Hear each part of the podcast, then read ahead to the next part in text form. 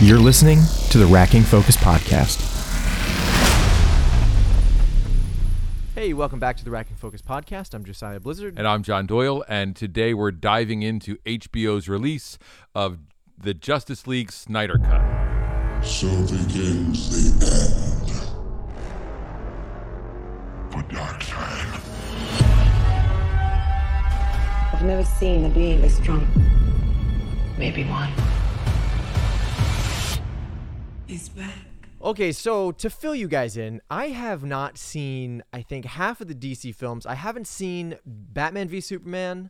I have not seen Aquaman.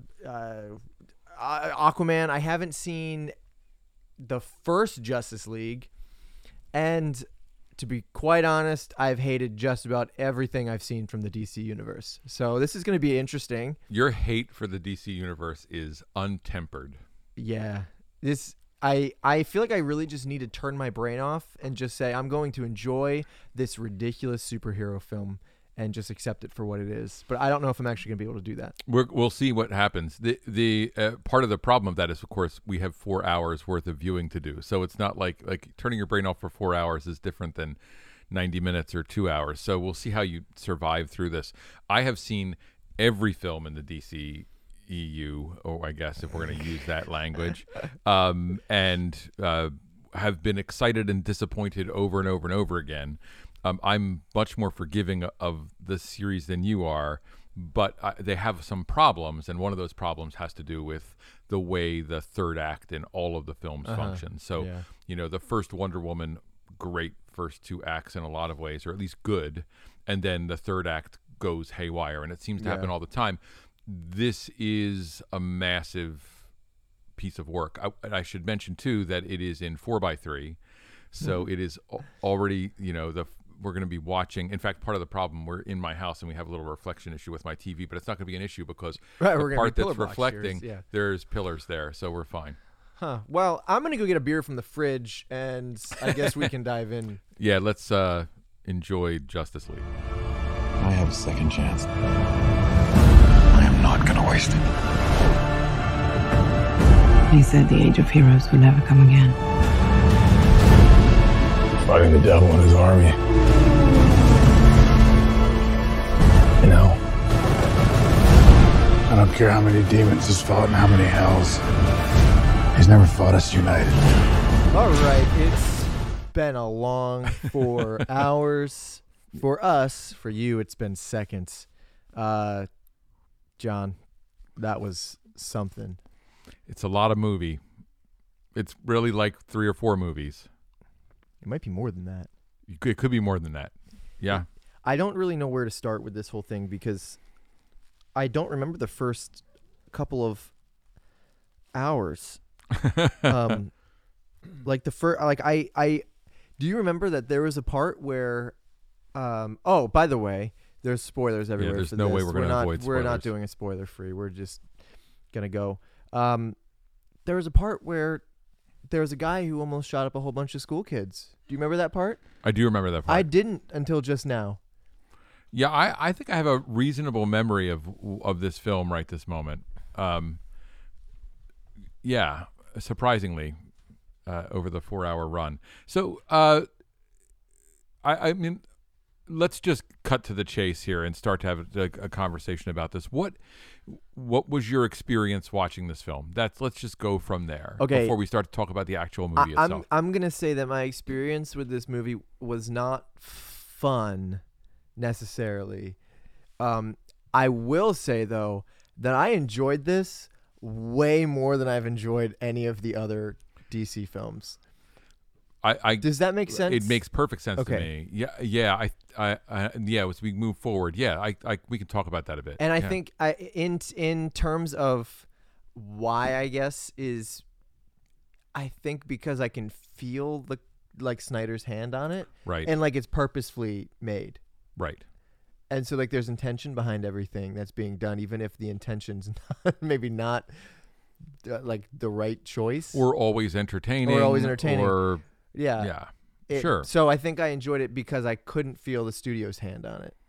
Yeah, this is a film that is right it is completely Snyder's vision. And I mean, we start from it's in 4x3 to sustain Snyder's vision. Well, I mean, we're sustaining the whole vision here for sure. Yeah. And that vision includes a pacing that is much slower. It's not even, it's slow. It is just downright slow for what I think you called at one point, there's an action movie.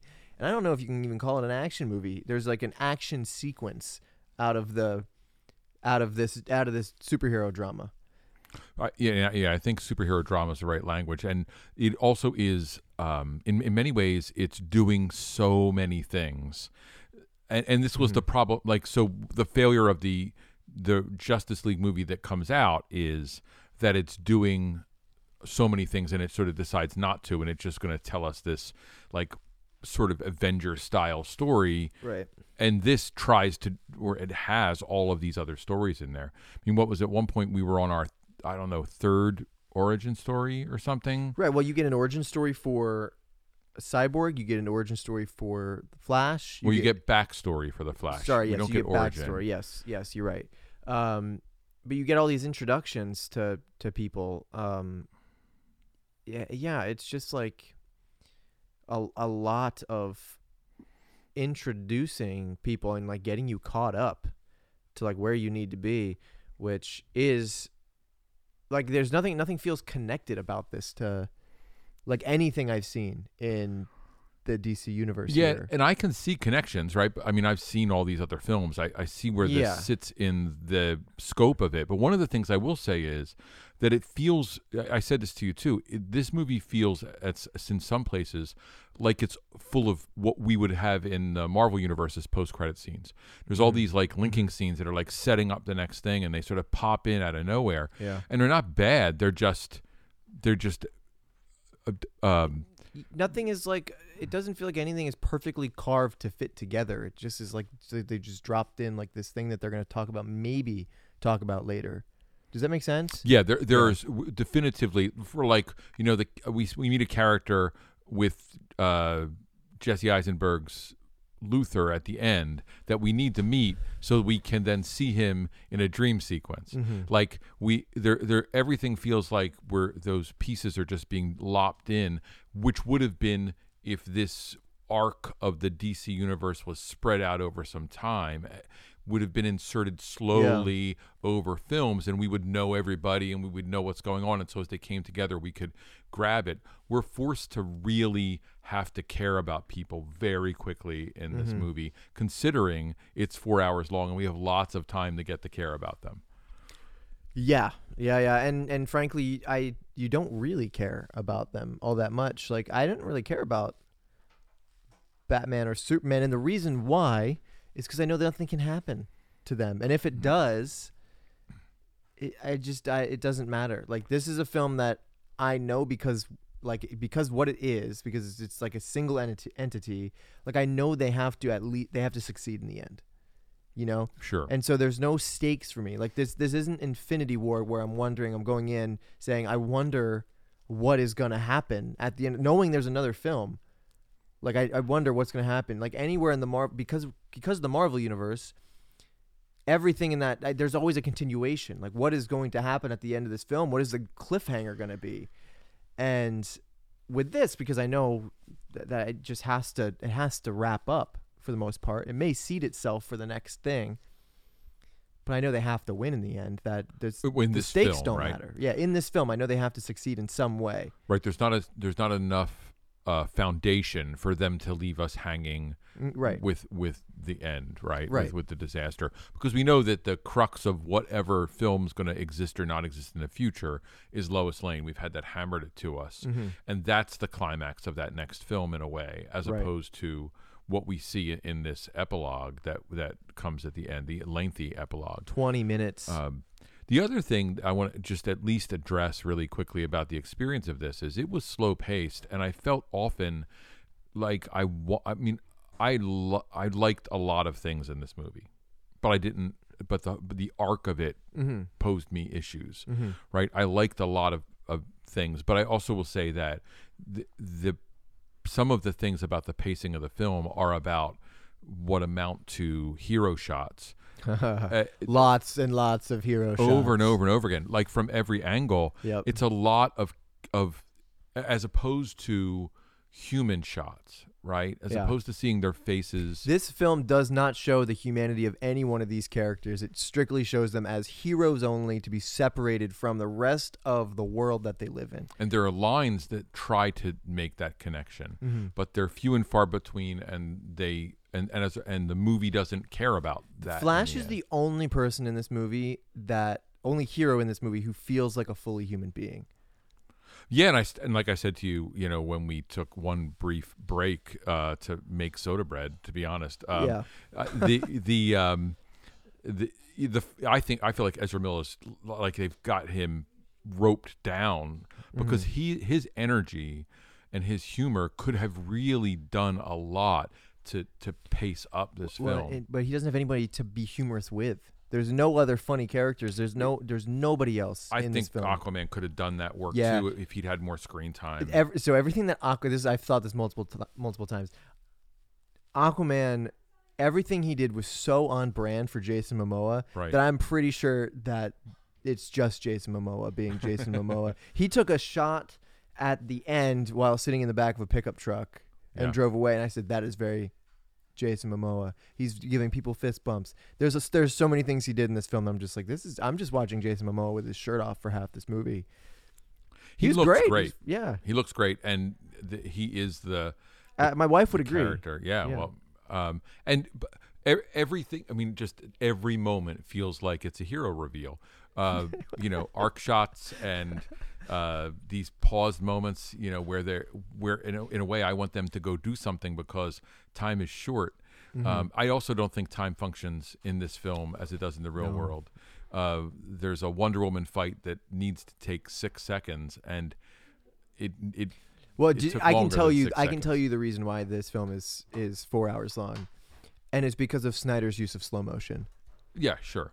The slow motion has come up in the Snyder's universe since Man of Steel, right? Like it's just been a constant thing, I feel like, at least in most of the movies I've seen. I don't know about Birds of Prey or anything like that. I can't remember. But I think most of the films have used this speed ramp slow motion technique. Yeah, right. But it was used a lot in this film. Like it was overused. And to be honest, the only person who I think can actually get away with the slow motion because it's motivated is the Flash. Right. Everyone else is just like, look how cool I am. Well, and it is about look how cool I am, because it's about the hero.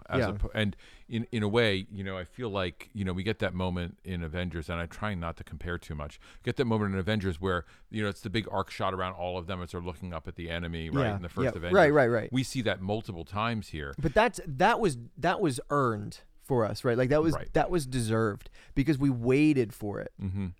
It's the same thing in Endgame when you get that assemble line, right? We've waited for that.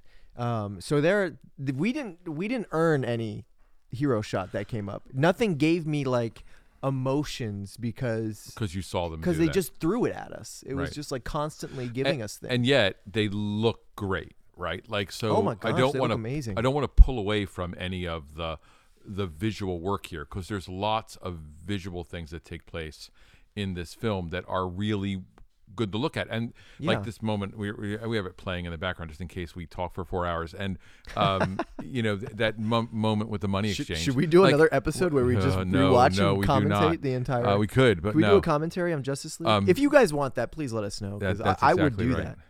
The little girl, like there's blocking things that are great, there's camera movement that's great, there's all sorts of things that are happening that are really interesting, and then there's women singing when Aquaman goes into the water for 5 minutes, and there's these things that just feel things that feel like something that you'd see in like a weird indie movie, right? I was just watching a thing about Stalker and Tarkovsky, and I was like, maybe he's trying to do that. Maybe that's what's happening here. We're trying to get that pace.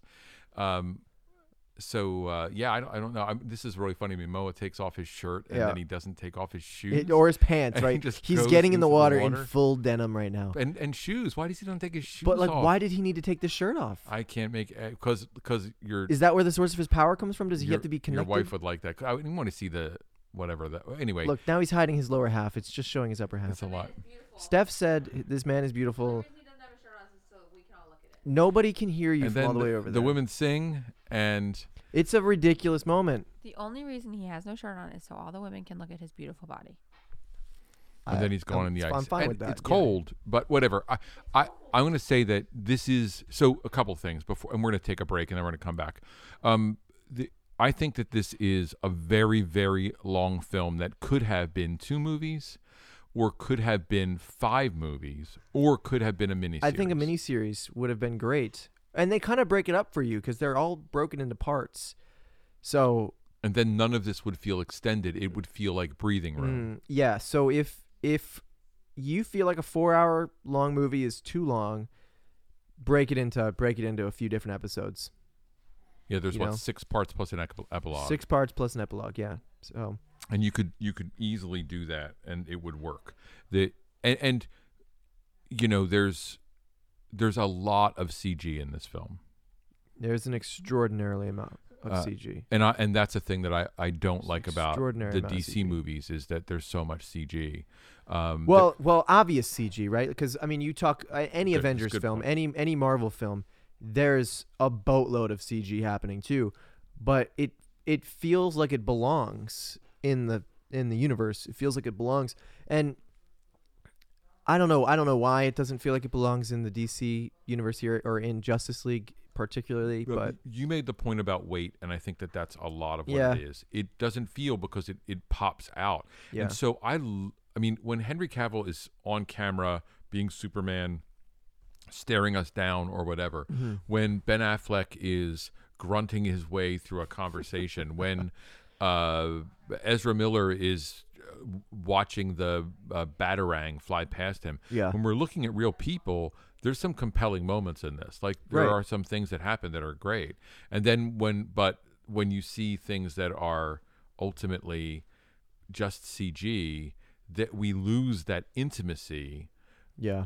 And that undercuts the emotional stuff we need to carry us through a pacing of a film like this.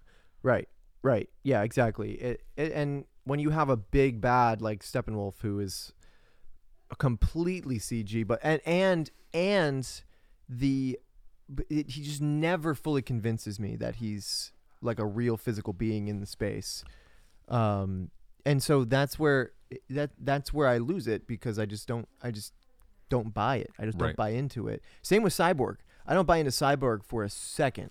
He's so CG. I don't buy into him for a second. His face, the little section of his face, fine. But the second you get down to his chin, the movement feels weird. The reflection material feels weird. Like all of it feels weird. Like it just doesn't feel right. And I think, Snyder wisely decides to throw him out of that costume and get him to be human for a pile of times we need to hear stuff. Mm-hmm. But that's not sufficient to make those moments feel anchored, right? Yeah. Whereas Ezra Miller's special effect is lightning coming out of him. That CG adding to his real person is functional. It is. So, yeah, we're going to take a brief break, and we're going to eat something because it's been... it's been 5 hours now. Yeah. And we're going to have some stew and some soda bread, and then we'll come back and we'll talk again. There's plenty more for us to talk about, and we'll try and wrap this up. So we probably spoiled you already. We'll see you in just moments. The 3 mother boxes never synchronized. The unity never came to pass. Okay, we're back. We have full bellies of stew, and I am at least 1 beer in, and now we both have a second beer. Or I have a second beer. You have 1 beer. I have half a glass of beer. Because the rest of it was used to make the stew. Yes. And delightful soda bread that's didn't quite fully cook, so we're letting it cook a little bit more. So we're going to go, and we're going to continue our conversation, but if we start chewing, you'll know the soda bread came back out of the oven. Yeah, yeah. Where do we want to go? We decided to do some organization while we ate, which made some sense. There's going to be a very clear difference, I think, between me in the first half and me in this one, because I'm one beer in and I'm much happier now. And you're a lightweight, brother. So. I am one. It's fine. I'm a cheap date. It's okay. It's fine. Okay. So we've written some notes down, and the notes consist really of just like random things. So do you want to talk about exposition? Yeah, let's talk about exposition. Let's talk about exposition. There's a lot of it. And it is deliberately exposition. It doesn't hide itself. There's no disguising the exposition. If you don't know something, they're going to tell you. And in the simplest and most comic book terms possible. Yeah. That's what I think maybe makes the movie part of the slog that it is that it's just an info dump. His exposition drops are just as weird as his random needle drops of music that just all of a sudden you're like, oh, okay, we're playing this song. So we get there's the one that is the third chapter or something, the Time of Heroes, which for all practical purposes is essentially a section of exposition, where we meet the Greek gods and the original Atlantean. Yes, let's talk about the Mother Boxes flashback. Right, that's the biggest exposition dump. That's the Wonder Woman talking to Bruce. That's right, Dana talking to Bruce. It's like that's like a full 8-minute long thing. It feels like and it is like introduced. It is the subject of the story that we're watching. Well, right? Like it is the chapter heading. It explains everything, and that has to be about an hour into the movie that happens. Well, we're 40 minutes in right now, and I don't think it's happened yet. No, it has not happened yet. We just saw the arrow. She doesn't even know what's going on. Oh, yet. You're right. She has no idea that they're under attack. So I think that. I think that was 8 minutes long, and I had the question because I haven't watched Batman v Superman. The second they show the Mother Boxes, I had to ask you, was this a thing from a previous film? I had no idea if this was something that was new or not, and you said this is as much as I do essentially about these Mother Boxes at this point in the movie. Yeah, and so it takes them a full hour to explain what these boxes are, and they do it in the most superhero fashion of let's just flash back to a whole bunch of.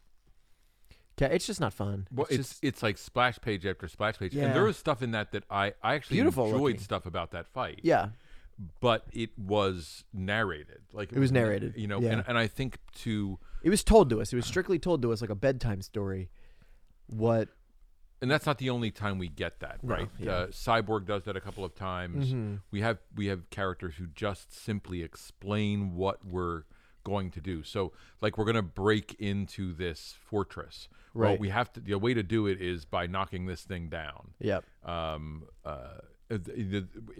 where we're at now, where Wonder Woman magically sort of gets in without any problem to a Greek site that's been on fire magically for a long period of time. Well, and then she picks up the arrow, which wouldn't that be a piece of evidence? That I would assume it would, and I'm glad that she does it. And I mean, she looks spectacular. She is dressed to the nine. She looks great. And, she never doesn't not look good. She only does her thing. Good. But then she goes into. She's walking into this I don't know what this is. She grabs a random piece of wood from a market stall and sets it on fire and walks down. Oh, Brett's here. All right. Well, and there is just randomly fire or gasoline around. There's gasoline. But the thing is that we still don't know very much, and we get this dumped information. And Cyborg does it, and Batman does it, and so does certainly Wonder Woman does it. We just get blocks of that. Who doesn't do it? Who's that? It was the Flash. It's the Flash, right? We get all of his exposition in the actual conversation in the jail with his father. Right, exactly. And the thing about that is, which is really funny, right? The Flash TV series, which most people who care about DC know, if not the Flash comics, right? Mm-hmm. The Flash TV series has this big following, and that series has explained all of that too. So you don't need that much information. Right. But to note that this is the first time we're actually meeting the Flash. Yeah, in a film, right? So, I mean, he hasn't had his own movie. He's super interesting to me. I would be glad to go see a movie about him. And I don't particularly like Ezra Miller all that much. There you go.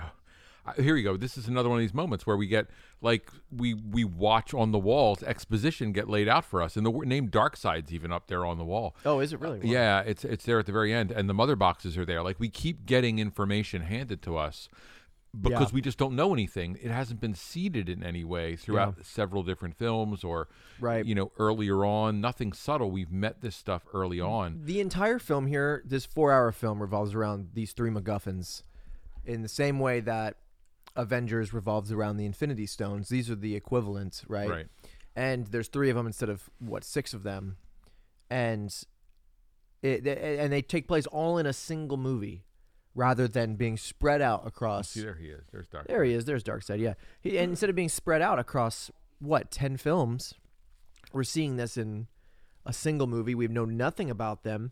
And that means we have to have... We have to explain it. We have to explain it. But they don't do it in a creative way at all. Like, there's no way to hide it. They don't try to hide it. They don't try and do it in like a creative, I don't know. I think there's a different way. There potentially is no way to reasonably do that in a movie that that's already 4 hours long. Yeah. You know, to make it work, you would need to show that, and that takes more time.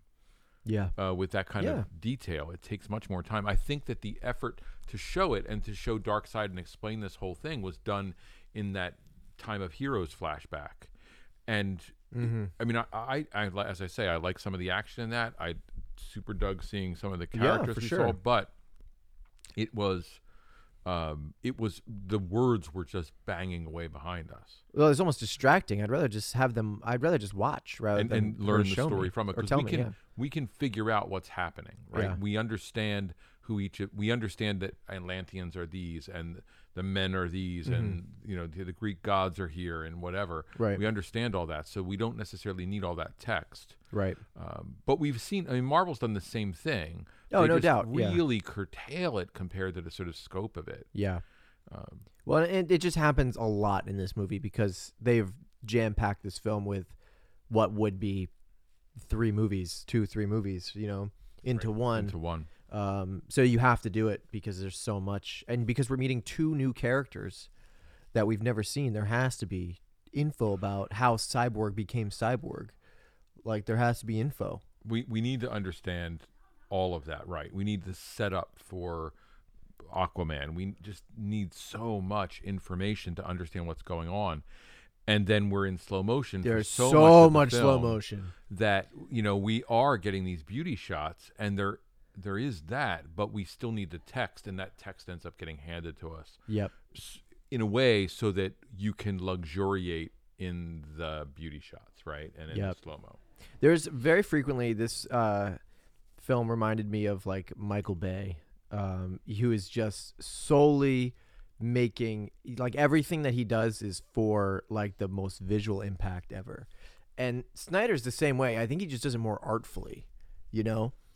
Yeah, he's connected more to things you can see. Even there's still a lot of CG. Yeah, you can actually see people here. You know, the other instead of giant robots, or explosions. Robots that are, for all practical purposes, just like the body parts. Cyborg, right? They're just moving pieces. Yeah, although those feel more convincing to me as things that exist in actual space. Than Cyborg. Yeah, I understand what you're saying. There's also a preponderance of signs, and we didn't put this on the list, so I'm just going to sidebar this. There's a preponderance of signs in this movie.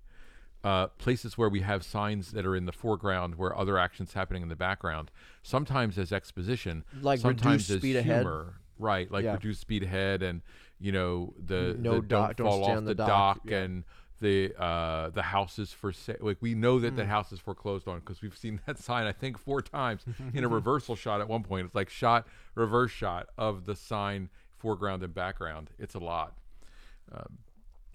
I mean, There's a lot of really pretty shots though, like the shot where Momoa is getting just demolished by these waves, you know, and then all of a sudden he's underwater. That's a beautiful shot. There's a lot, and even all the hero shots we mentioned before, they are beautiful. So I don't want to, like, one of the things I liked was, I mean, visually, I like the way this movie looks. I actually like that it's in 4x3. I think you'd lose a lot if this wasn't in 4x3. I think you might actually be right about that. Yeah. It's weird because what Snyder did was he directed it, like the blocking and a lot of the action sequences are as vertical as they are horizontal. Right. And you'd lose that if this wasn't in 4x3. And I mentioned this before when you mentioned to me that this was actually in, you know, a 4x3 aspect ratio. Is my first thought was he had to shoot this to think that this was going to premiere in IMAX. You know, if there wasn't a pandemic happening, this would have premiered in IMAX. And if he didn't have a crisis happen in the middle of shooting, it would have premiered in IMAX. Right. You know, this would have been amazing in theaters. This would be amazing to watch in theaters. I actually agree visually. And the other thing I want to say about 4x3, it is magical for shot, reverse shot. Mm-hmm. Like, it is a magical framing, aspect ratio for shot, reverse shot. It just really works. When you get into the wide screen, there's so much space to cover in your shoulder. You have so much negative space, right? It becomes really difficult, and you have to go negative space. Where this, you can really fill screen with things. Mm-hmm. And we do have that, and that's what works for his hero shot stuff. Yeah. So there's at first I was scoffing at the 4x3, but you're right. I think it's IMAX, and I think it does. It works really well. Like that shot of Momoa right there in the bubble with, Willem Dafoe. Looks good. Willem Dafoe's bizarre. His hair is so weird looking. Yeah, this is not a role for him. No, I gotta say. I think he's poorly cast in this. It's weird because I always feel like he's from Brooklyn. Like in the end, I feel like he's got to be from New York, and that's all we can do. I just don't buy him with long hair. He just looks weird. But so anyway, I think you're right. It's beautiful film to look at. It's beautiful looking. And slow motion, we love what slow motion looks like anyway, right? As much as I hate that slow motion is used so frequently, I love the way it looks. Yeah, it's just good. It gives us all that opportunity to look at images. Yeah. There is an extraordinary amount of camera movement. But again, I don't necessarily hate all of it. Some of it's not motivated at all, but I don't necessarily hate it all. What we're watching right now is Steppenwolf walking up to this CG like pillar thing where this guy comes out. This entire shot it's like watching a video game. Well, and for sure, right? There's nothing here that's real. This was done for all practical purposes, in a studio with a guy in some bubbles, and that's it. Like he had some, right? If even that, I mean, who knows? He could just, I don't even know if they captured motion for this guy, but certainly some of the motion doesn't look like captured motion. So I just hate the way some of the CG looks. Like I don't buy any of this. And it's so funny, right? Because when we're in camera shooting and then augmenting by CG, mm-hmm. they're beautiful shots. Yeah. But some of these shots that are sitting alone in CG, that looks better. Like good. With just the guy in the slate there in the big space in the stone, it looks fine. But can we talk to just briefly from a filmmaking standpoint that this is a movie with the shallowest focus of almost any film I've ever seen. Oh. Like the consistent shallow focus. Yeah, well, it was super weird when we got to the end of the epilogue and all of a sudden Joker's here. And it's like they forgot how to shoot, or they were like in a really mad rush and they're like, we're just going to handhold. And like it's like their tripod broke or something. We're just going to handhold. We're going to handhold and just stick really close to his face. And you know what? Open up to 1.0. Right, exactly. Or 0.95. Like literally, it's like if you can get only a hair, just in a hair. Focus, I need one pore in focus. But that's one of the things that struggles with the CG, because CG doesn't do that well, right? Yeah, like it's really difficult to create convincing shallow focus in CG, right? Because it CG, to make it feel real, wants to be definitive. It needs to be sharp, clean, right? Everything needs to be sharp. And so there's this weird thing happening that makes it feel like a video game, right? Right. Whereas when we're with people, that shallow focus actually. I mean, it's visual, it's intimate, it's beautiful. It's also used so constantly. Mm-hmm. Mm-hmm. Well, and the crazy thing is, like, what happens when you use CG is that everybody is tack sharp, right? Steppenwolf is always tack sharp because he's a CG being, but humans aren't. Like, there's a few points in this movie where people are really kind of out of focus for a second, mm-hmm. and when you're going back and forth between real life people. Here's the exposition dump. The exposition dump comes at that we talked about earlier. Comes at 59 minutes. I said an hour in, right? You were right. Your timing on this film has been really good. I have no idea how, because there's no actual structure to this movie. It's just Snyder throwing a whole bunch of things at the wall, and I feel like hoping that they just line up right. And they do. And it lines up fine. But it's, I mean, it's a story. It is a story. All right, let's it's just a long story. Good thing. Lord. Music. It was weird. I don't know what to make of the music in this film at all. Of the things in this movie, so there's a lot about this movie I like. There's some stuff that's problematic. The music is incomprehensible to some great extent of how and why it's bizarre, happening. Man. They like really want you to love every theme. Sorry, guys, I'm talking with my mouth it's open. All right. You Go know, ahead. With the chewing. Oh man, you have a good mic. Well, I'm so tired of Wonder Woman's theme. Yeah, I like that theme. You don't like that theme. I like that theme. Yeah, I don't really love it. It just comes out. Here we are with that big-headed guy with the axe. So strange. Mm-hmm. So yeah, I thought this guy was Steppenwolf at one point. I was like, is this the betrayer? Yeah, I thought that too at one point. And then it didn't go down. But and Ares is really important, right? Ares is super important to Wonder Woman. Like the Wonder Woman story is so interesting. Anyway, the music was incomprehensible. So whether it's a group of women singing a lengthy song about, I assume, because I didn't have, it translated for me, how beautiful Jason Momoa is, to the end credits having Hallelujah play, to these weird insertions of themes where you'd have this like sort of pseudo rock and roll beat that felt like it should be driving us into a action, and then it would get lost in regular orchestration. Yeah, it would move from like this rock and roll heavy guitar, grungy, gritty vibe to one. It would, and then Wonder Woman's theme would hit really hard, right? And then it would move into something else. Like it would just, there was no subtlety to the music. Yeah. They didn't try to hide Wonder Woman's theme in a different, from a minor to a major, from a key change, whatever it was that you normally do, right? Like a slight melody shift. There is nothing like that, right? Where like the melody was the same, and then like the last couple notes ended up not resolving, and they went into something else, right? Like it was just hard. Like I want you to know this is Wonder Woman's theme when Wonder Woman's on screen. Yeah, it's not motifs; they're themes, right? Mm-hmm. They're not like motifs played into, sort of in the way in Mission Impossible, we're always hearing that Mission Impossible theme sneaking its way into any piece of orchestration, and it creates memory and continuity. Here, it was about these separate figures, but to remember, it might have been more effective too if we'd had themes for everyone. But most of these characters don't have a theme yet, because they haven't come. They haven't had their own movie, right? They don't have time to develop it. So if we're developing here, we don't even recognize it. Mm-hmm. Mm-hmm. Like Aquaman doesn't have his theme yet because his movie hasn't come out yet. Yeah, and we don't even have a movie yet at this point for the Flash. So I mean, it's just. It's intense. There was another song. I don't remember what it was. Another song. Oh, I think it was when Lois Lane was walking the first time to the monument. And she's walking in that slow motion rain scene. Yeah.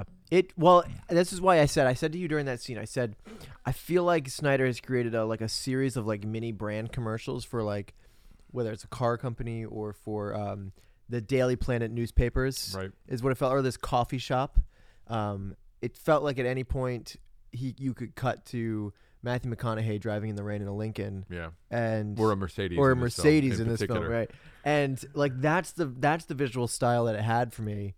It just felt really weird and out of place to all of a sudden to cut to some of these things, and the music didn't help because the music felt like this music that you'd place in a brand film or in a commercial or something you'd see on TV. It felt like an ad. Yeah, I feel like I was watching an ad. Yeah, and it was so like the inconsistency of musical style, maybe what. So it wasn't cohesive, right? So you have music that's sort of non-diegetic music that would be played on the radio, diegetic, right? Yeah, like just regular old music, and then you have like full-blown orchestration, and then you have this sort of rock orchestration, and those didn't hang together very well.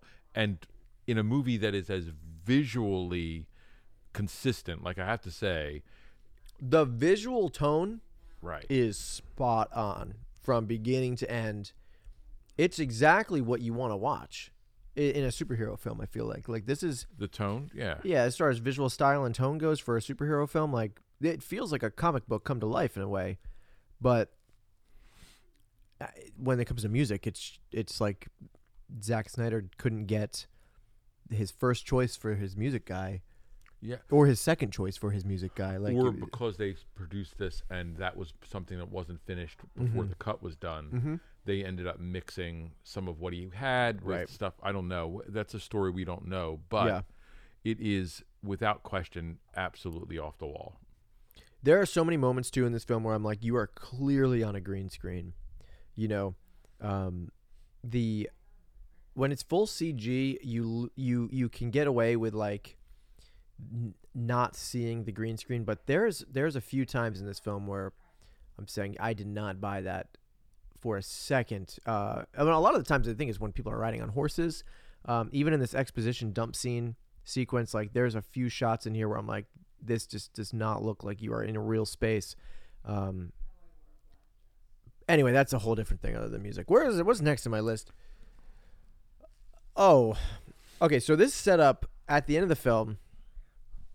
Heck, even in the beginning of Act 3, it sets up the next film, in a sense. Yeah, correct. Or the next two films, even. Yeah, I mean, this is it's going to be one film. It's not going to be more, it'll be another 4-hour film.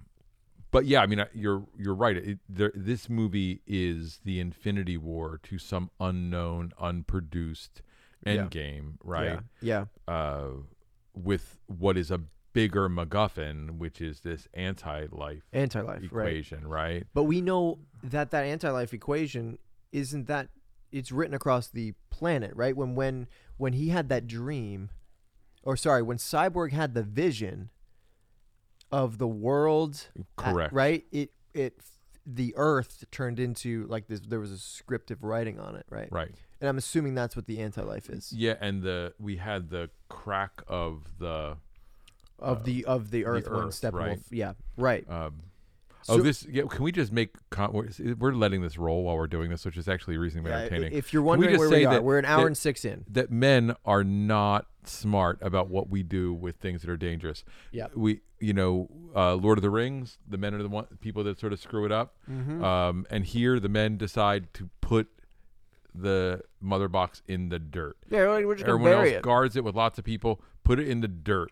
And and then again, it's echoed a second time because where does Cyborg put it?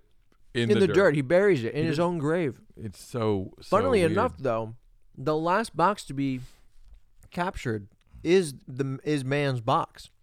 So correct. I guess burying the box was the best thing. Yeah, because it was right. We shouldn't scoff because the way they found it for the other people was they put this face hugger thing on their body and projected their brain. And they knew where it was. And so if nobody knew where the hell it was buried. No one can find it. This thing with men, I mean, this moment when they're burying the box, if that's not like straight up Lord of the Rings, I don't know what else. It just looks literally like they took the same costumes from Lord of the Rings, and so let's just walk them out here. Yep. Well, look, that even looks like a ringwraith's crown. It's unbelievable. So if we can stay on track, they look like barbarians. They really do. I don't know who asked them to come join the fight. Anyway, set up for the next films. There is also talk of Lois Lane being the key, and she's been the key since Batman v Superman, right? Like that's when Ezra Miller's Flash says that in a flashback. Essentially, but he doesn't know what that means, right?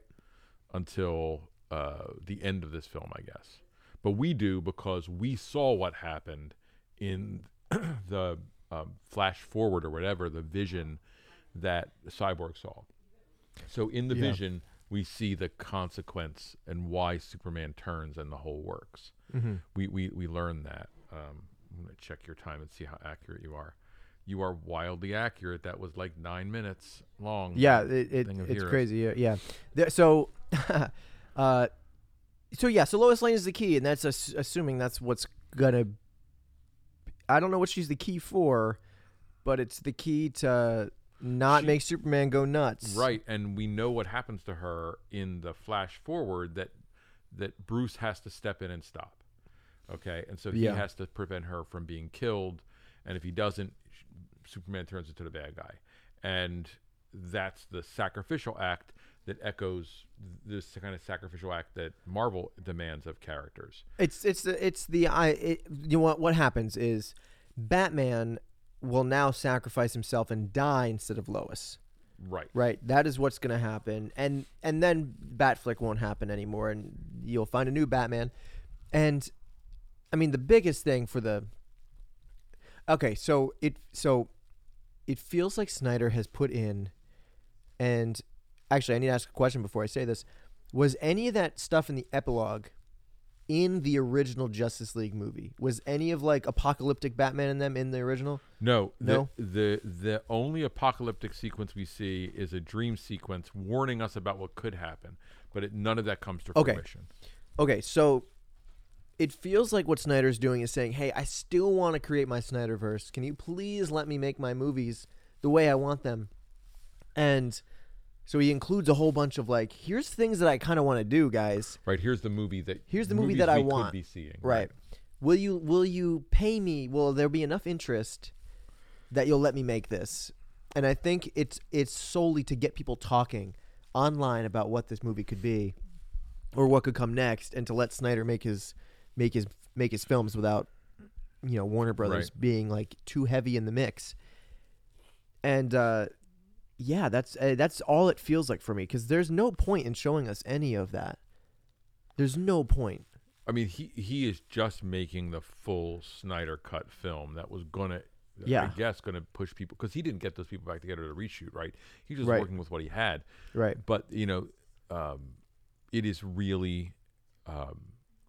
It is really a setup. That whole epilogue is a massive setup. So instead of having post-credit scene, it's literally just a giant epilogue that drives us through to this other story. And all that stuff was interesting. I mean, I love a post-apocalyptic superhero movie. Like, I think that sounds great. A post-apocalyptic Batman who has to deal with the death of Robin. And the Flash on his Flash with armor. And, villains and heroes working together against a giant. Such a strange thing, because the scene before that, we saw Deathstroke and Lex Luthor on a boat, and essentially Luthor trying to hire Deathstroke to get Batman, which has to be the next movie. That would be the Batman movie, right? Like you can see the EU being created, right? Yeah, right. And so that was a ton of setup. And the mother boxes are truly a full-blown MacGuffin, because they are broken by the end of this movie. Yeah. So it's only the anti-life, and that is essentially like the super galaxy-wide version, which means in the next story, the next Justice League, you know it's going to go cosmic. Right. And we'll talk about what that may mean in a couple of minutes, probably. But, well, heck, we can talk about it now, because I don't think there's really much else. We've talked about the setup and that they've set this thing up, right? So the only other thing on our list, and I love the setup. I'm just going to say I love all of that stuff. Yep. In fact, that sequence was more dramatically intense than much of the rest of the film. Like, it was driven in a different way. It felt propulsive. Mm-hmm. And there are scenes that feel really good, but that felt propulsive. Well, it's because it wasn't trying to. There was no exposition that needed to happen, right? Like, right. It was just like talking. It's like you drop this into the middle of a film, and we have no idea what's happening, and you've now asked the audience to try and think about how to piece this thing together. And that's what I want. I want the director to think that the audience is smart and that we can think on our own. When we want to discover, so we're going to be thinking about it and have conversations about it. And I love that. The next thing and the last thing on our list, unless you have other stuff to add, is Martian Manhunter / Green Lantern. So we not being the same person. Yeah. But I loved seeing Martian Manhunter, a character I really like from the comics. You had to rewind. I did have to rewind just to make sure, because the costumes, you know, they always play around with the costumes a little bit. And I'm not sure why he did what he did in the middle of the film. I don't know why he visited Lois Lane. I'm not 100% sure how that all fits together. I don't know why he didn't participate in this giant battle to save the Earth, since he's living there and has been there for a while. But he didn't, and we know he'll be there for the future. So I know absolutely nothing about Martian Manhunter. What are his powers? I mean, he has this power to... I mean, he's got flying powers, but he's like a superhero. But he does have the ability to impersonate other people. so he can in fact do. That's so he's just like the best cosplayer ever. Yeah, like a, like super flying cosplayer. Yeah, I mean, I'll just belittle it as much as I can, right? Just to say it, but he is a cool dude. Interesting. The alien cosmic capacity is really fun, and I like that that's introduced here. And the same thing goes for Green Lantern. And we see that Green Lantern in that Age of Heroes. And we watch his ring go off to find a new lantern, right? Right. But the Green Lantern Corps is exciting, big cosmic work. Yeah. And right. Well, there's a ton of different Green Lanterns, right? Yeah. I mean, it's a corps of people. Right. And there's Green Lantern work coming forward, it looks like, with... you know, individual characters, like some of the interesting characters in the Green Lantern Corps being present in that story. Our main traditional Green Lantern we did not see here, but we did see someone with a lantern using their powers, and that is like, that's just big and cosmic and fun. Ryan Reynolds' film doesn't fit into this EU, does it? It does not. It does not. Probably for the best. Yeah. I don't dislike that movie as much as I probably should, but yeah, there is something about those superhero figures that I like, and I've said this when we talk about Marvel all the time, that I love references to the comics. Mm-hmm. I don't care about Easter eggs as much. Easter eggs are fun. I love references. That there is an extended comic book universe that these characters live in, so that we're not just trying to figure out why it is that... you know, this superhero isn't helping this other superhero against this big monster. Right. You know, like we have to figure it out, and it's because they're all busy. They're all fighting something somewhere. Right. They have their own battles. Yeah. But why did Martian Manhunter not show up to fight? But why did he not show up? He must have been busy, or I guess he didn't decide to join, because that epilogue sort of makes him like, oh, I'm going to help you out now, you know? Right. I mean, the line I was expecting Bruce Wayne to say was, where were you like a week ago when we were fighting this really bad guy who was beating us? And if it's because he wanted Superman to return, okay, right. But heck, he could have even been watching from the outskirts of the battle just to make sure to see, like, you know, I wanted to see what you guys actually could do together rather than like being the thread that tied them together, right? But it's just good to see those characters in there. I do have to say, I worry that I don't think there can be a Cyborg film. And I want to say that's because the big drama with Cyborg is with his dad, and his dad's dead now. Right. This was a Cyborg film. And so there is some great extent that's what it is. And Cyborg appears in the DC TV version of Doom Patrol. Different actor? Which, yeah. And I loved that, actually. I loved Doom Patrol a lot. Mm-hmm. But the... that Cyborg and the father, that's the driving dramatic force in that story. Yeah. Once you remove the father, you're in a position where I'm not sure what we're driving forward with, right? Like, it would have to be a whole new story of him trying to come to terms with how to fit into this world as a robotic being. Right. Right. It would be a completely different challenge and conflict. But and it loses this father. I mean, there's so much father imagery in this film. Mm-hmm. I mean, everyone is dealing with their father. I mean, everyone is. I mean, even Aquaman's dealing with his father. Right. And I don't know whether that's a thing that Snyder's working out himself or not. Mm-hmm. Right, but there is this. Everyone is dealing with a father story. Right. In this. Right. Save Wonder Woman, who is dealing with a mother story. Yeah.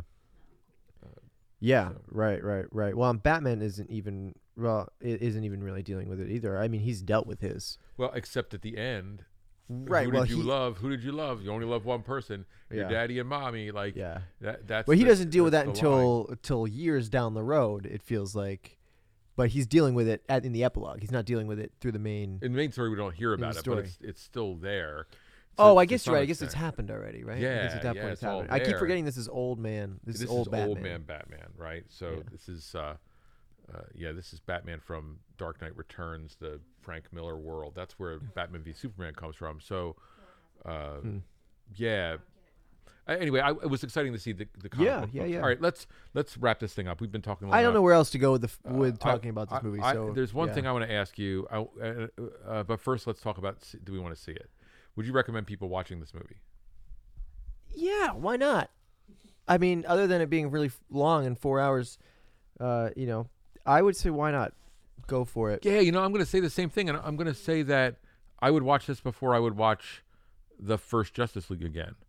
But I would never sit and watch it as a full movie again, I don't think. I think the only way I would watch it would be in probably three parts, in 3 1-hour segments. I think you could sort of close to break that down if you wanted to.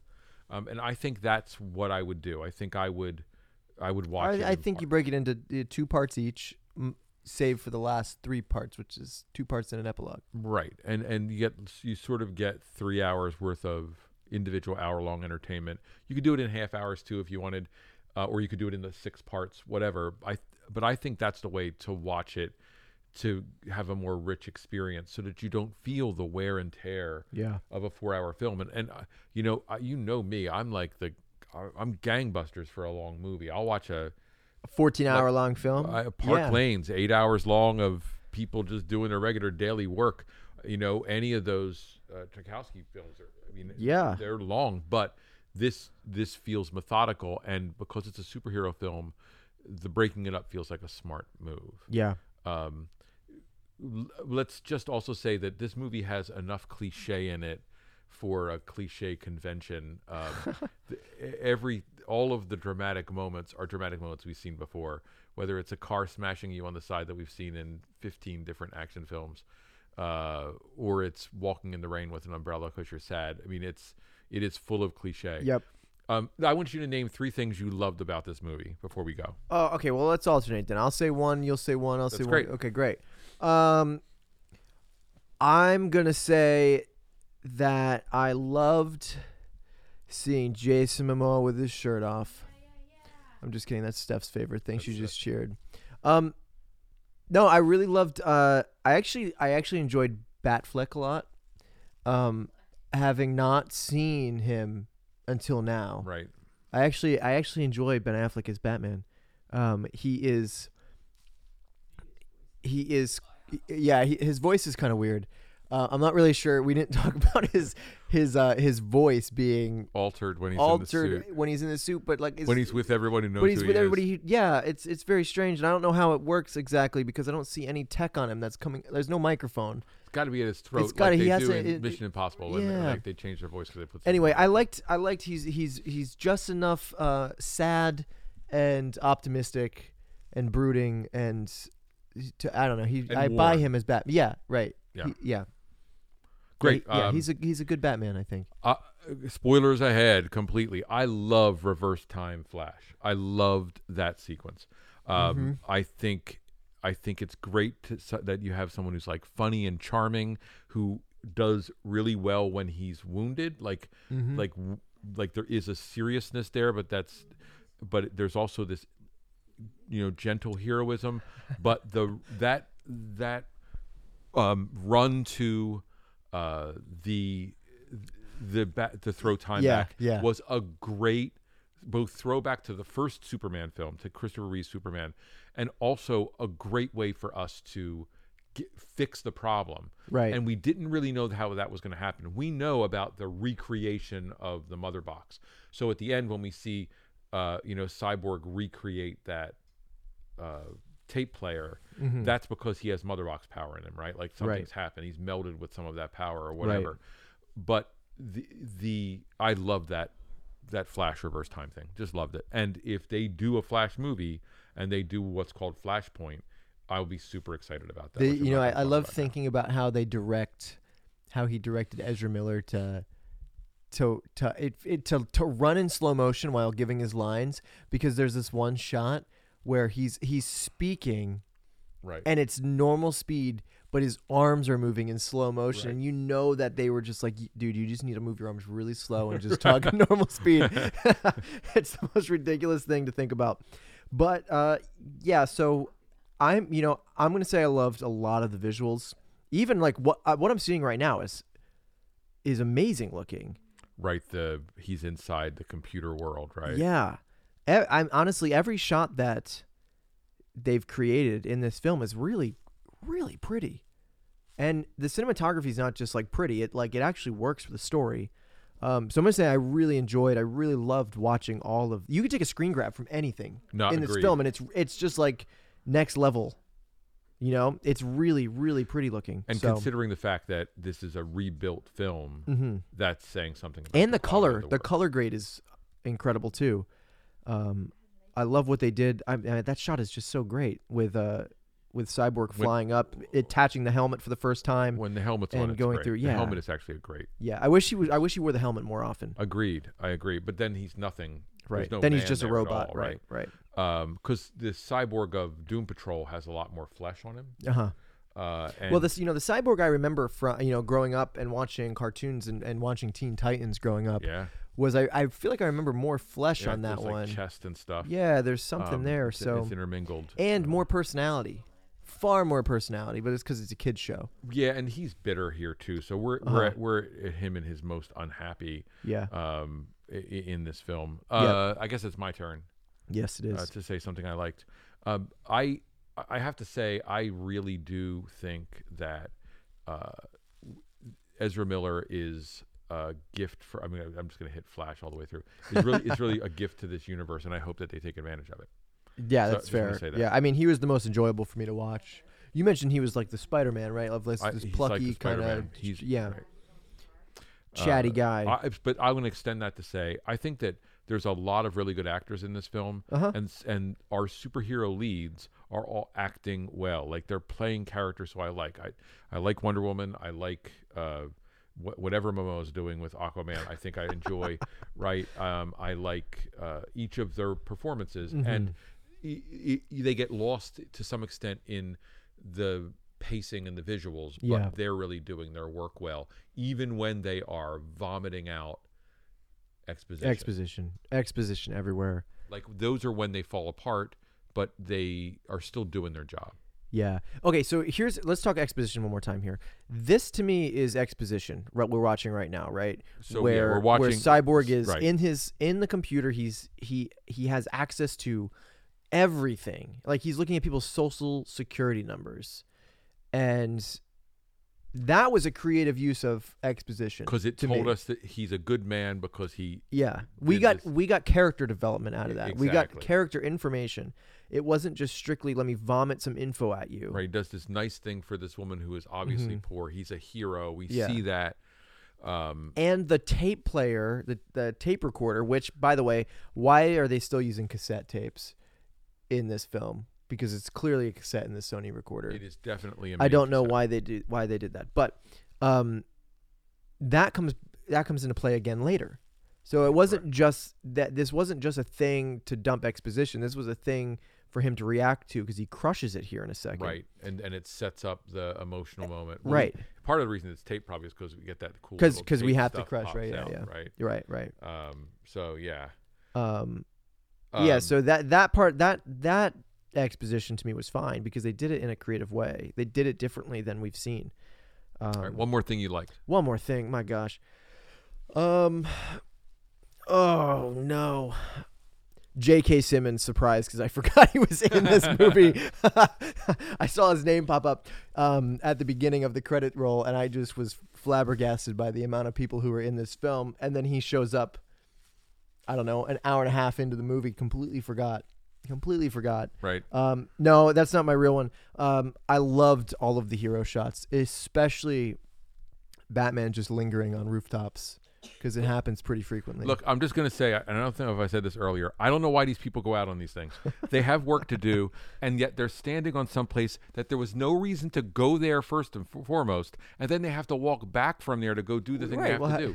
Like, why is Wonder Woman on top of that justice figure? Now, she's on the side of war. I think that's interesting. She's on the sword side. Like, maybe a little bit of metaphor. But why would she have gone up there when there's people in danger? I don't understand. Right below her. Like, could she not have just been at their level? Why did she need to climb up? They were in the building below her. Like, she's on the ceiling. She doesn't fly in, so she had to climb up there. And Batman is always lurking out on the edge of something. That's the other thing I loved about this movie. I love that Batman couldn't get anywhere fast enough. No, it's true. You know, everyone else is like showing up, and Batman's just like running from the last place he was. Really, it's hilarious, and there's so much lack of humor that I think you could have put humor into a lot of moments in this film. It's actually a good thing too because it is honest. Yeah, but I would even talk about perching because you keep talking about Momoa perches on top of that boat. The guy is sinking, and he's hanging there, and Momoa decides instead of just grabbing him out of the water, like he's literally about to drown. His boat's been going down. There's no rush. He decides to jump up on top of this first, add some extra weight so it goes down a little quicker, and then I'll grab you and bring you to safety. They're always perching in silhouette form. I feel like the perching is unbelievable. The biggest one of all is at the end when they're all standing on the like nuclear power plant and they're just standing in a line, and I'm pretty sure Wonder Woman has her hands on her hips and like it's and they're standing waiting for the airplane thing, which I thought had been destroyed, to turn around and open its trunk so they can get in. And but it opens and they still stand there for a little bit. Like I want to say, just move along. You were saying you thought that. I feel like it could have opened and Jeremy Irons could have been standing there with a camera taking a photo of them, or like waving them in. Like, come on, let's go, guys. Done. Like, you did it, right? Come on with me. I need more tea. Yeah. So I mean, it's so funny. I actually think that scene with he and Wonder Woman was great. The tea making scene. That was a great bit of character stuff that gave them intimacy that allowed us to understand them later. So yeah, I want to just at least not miss the point that. I think the Superman work here was really interesting too. Mm-hmm. For as little we have him in this film, and I feel like he has a much larger role because the movie's shorter and there's less happening. We're getting to him coming alive in the original Justice League version. In Whedon's version, I guess I should say. In this version, I really liked the way they played that story out. He's a good actor, right? Like yeah, he's just He's a limited actor, but he's good at what he's limited to. He does the work he needs to do. And I think you surround him with, you know, his mom and his fiance, and you get these sort of charming Americana scenes. Mm-hmm. And he's doing his work. And so when he does his hero moment and he appears, he's so anchored as a character because of the people that are around him, where Batman's a loner and Flash's father's in jail and, you know, Cyborg hates his father and Wonder Woman's not with her family. And so we do get this really nice opportunity to see him acting with other people. And I think that really works. Well, look, I think Henry Cavill's like the best Superman. Like he's just a great Superman. And I almost feel like he's wasted in this universe. Do you know what I mean? Like if this was more planned out and more thought out, you know, if they were able to actually create a universe that was as cohesive as like the MCU is, then man, it would be incredible to see his character arc, to see an actual character arc for Superman from, you know, in the same way you see a character arc for Cap and Iron Man. It'd be great to watch. And then you have more Cavill for all the women to / my wife to gush over. But I think he's great. I actually really enjoy Ben Affleck again as we're watching him on screen here. Kind of recruit. I like Ben Affleck. I think more as Bruce Wayne than I like him as Batman. Oh, agreed, 100%. He's a great Bruce Wayne. He's a great Bruce Wayne. And he does play the exhausted Batman well, but he's so guilt ridden in this because of his responsibility for losing Superman in the previous film that that there is this weight there that really works.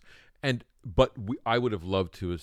I just think they should have let Ezra Miller like go, because this moment we're watching right now, where you know the one that was in the original movie, where he's first encountering Ezra Miller at 1:33. We're an hour 33.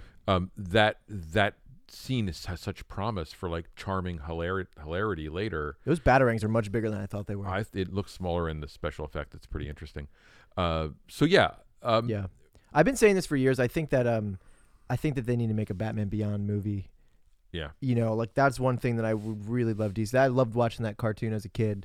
And I would love to see Ben Affleck come back as an old Bruce Wayne to kind of train up. I know I think a lot of people have said Michael Keaton to come back and do that, but that'd be great too. But I don't know. I really like Ben Affleck as Bruce Wayne. But anyway, I don't really have much. Well, there's else our likes. That's what we wanted to talk about. Yeah. Well, I want to say thank you to HBO for making this thing, or Warner Brothers, whatever, for making this thing happen, and for the potential they might sponsor us, because we thank them. Here's that great tea scene. And that, you know, go watch this thing. I don't know if you need to watch First Justice League at all to watch this. You don't, because I haven't. Right, there you go. I have not seen Batman v Superman. I haven't seen Justice League. I haven't seen Aquaman. I haven't seen any of this other stuff. So you could just jump right in. There's enough exposition to to tell you what's going on. And DC has a good future with, you know, what's going to be a second Suicide Squad that I can't imagine is not going to be good. Well, with James Gunn behind it, I think it's just going to really work. And so we I think we can be excited about it. But they may need to just say, no, universe, we're just going to make some good movies and see what happens. Right. And we'll see what kind of energy flows behind this. The big takeaway for me with this movie is, number one, directors need to have free will, and studios shouldn't try and reframe a vision, even if their director leaves under tragic circumstances. Yeah. That's the big thing, and that's what we always talk about, is we want to watch movies where the director has full control over the story, over the craft that he's good at or she's good at, and not have any studio involvement that's going to significantly mess up their overall vision, because we've seen that enough and it never works. It just never turns out well. But the films that are you know, turned over to the director's control are just, most of the time, at least cohesive enough to be enjoyable, at the very least. The other thing I think I want to say as we part ways here is that I am tremendously frustrated by the fandom of comic book films, right? I have it is often a very ugly fandom, and this particular fandom around DC has been particularly ugly, which may make some people angry as they listen to me say this. Sure. And I don't want our comments about this film to become fodder for people who are negative, destructive forces in fandom. Fandom used to be a really beautiful, wonderful thing, and it has become about possession and ownership. And I think this is just a movie that we can talk about and enjoy, not a movie that puts me on somebody's side. I'm not the Snyder guy now, you know, I'm whatever, you know, and I think that act that happens in fandom, where fans believe they own or have a privileged right to a certain thing, is unhealthy. And I would rather say, I'm glad Snyder got his vision and I'm going to enjoy it then. I'm glad that fan got their way, that Snyder got to make his movie. Right. Agreed. So there you go. Great. Well, thank you guys for listening to this episode of the Racking Focus podcast. If you haven't seen Justice League, the Snyder Cut, you can watch on HBO Max. I don't know how long it's going to be up here for. I don't either. And I know it blew up HBO Max the first night it was on. I mean, they almost closed it, shut down again. They crashed almost. Yeah. And I would say that if you have a chance to see this in theaters, if there's a theater open that is showing this, I would recommend you just go watch it in theaters. I think it'd be fascinating to see it on a big screen. I mean, not for the sound either. Usually we say for the sound, but not for the sound for this one. Yeah, no, not for the visuals for sure. Yep. Other than that, head to rackandfocuspodcast.com and connect with us on social media there. All of our social links are displayed over at our website. And if you like superheroes, we're talking about Falcon and Winter Soldier week by week, so you can check us out talking about that. And we hope you'll join us in that conversation. Yep. And lastly, share this podcast with a friend who likes film, talking about film, superheroes, all the things. Yeah, you mean, you know, we want you to follow our conversation and join in. So you can communicate with us on Letterboxd as well, which I don't think we mentioned, and we post stuff up there, and it's a great way to sort of connect to us, and then we can continue this conversation, whether it's here via your communication to us or if it's in some other social forum. Yeah. Other than that, that's it. Anything else? No, let's go. Great. All right. Thank you guys for listening, and we'll see you in the next episode. Wait. Hold on. Yeah. Go. Okay. No, go. No, we need to do an epilogue now. How long have we been running? Epilogue. Well, it's been almost 4 hours. So we're 51 minutes. So we have a 30-minute epilogue. So we're just gonna fade to black briefly. Yeah, that's good. And then we'll be back with an epilogue. So just hang on. We'll be back in just a few moments.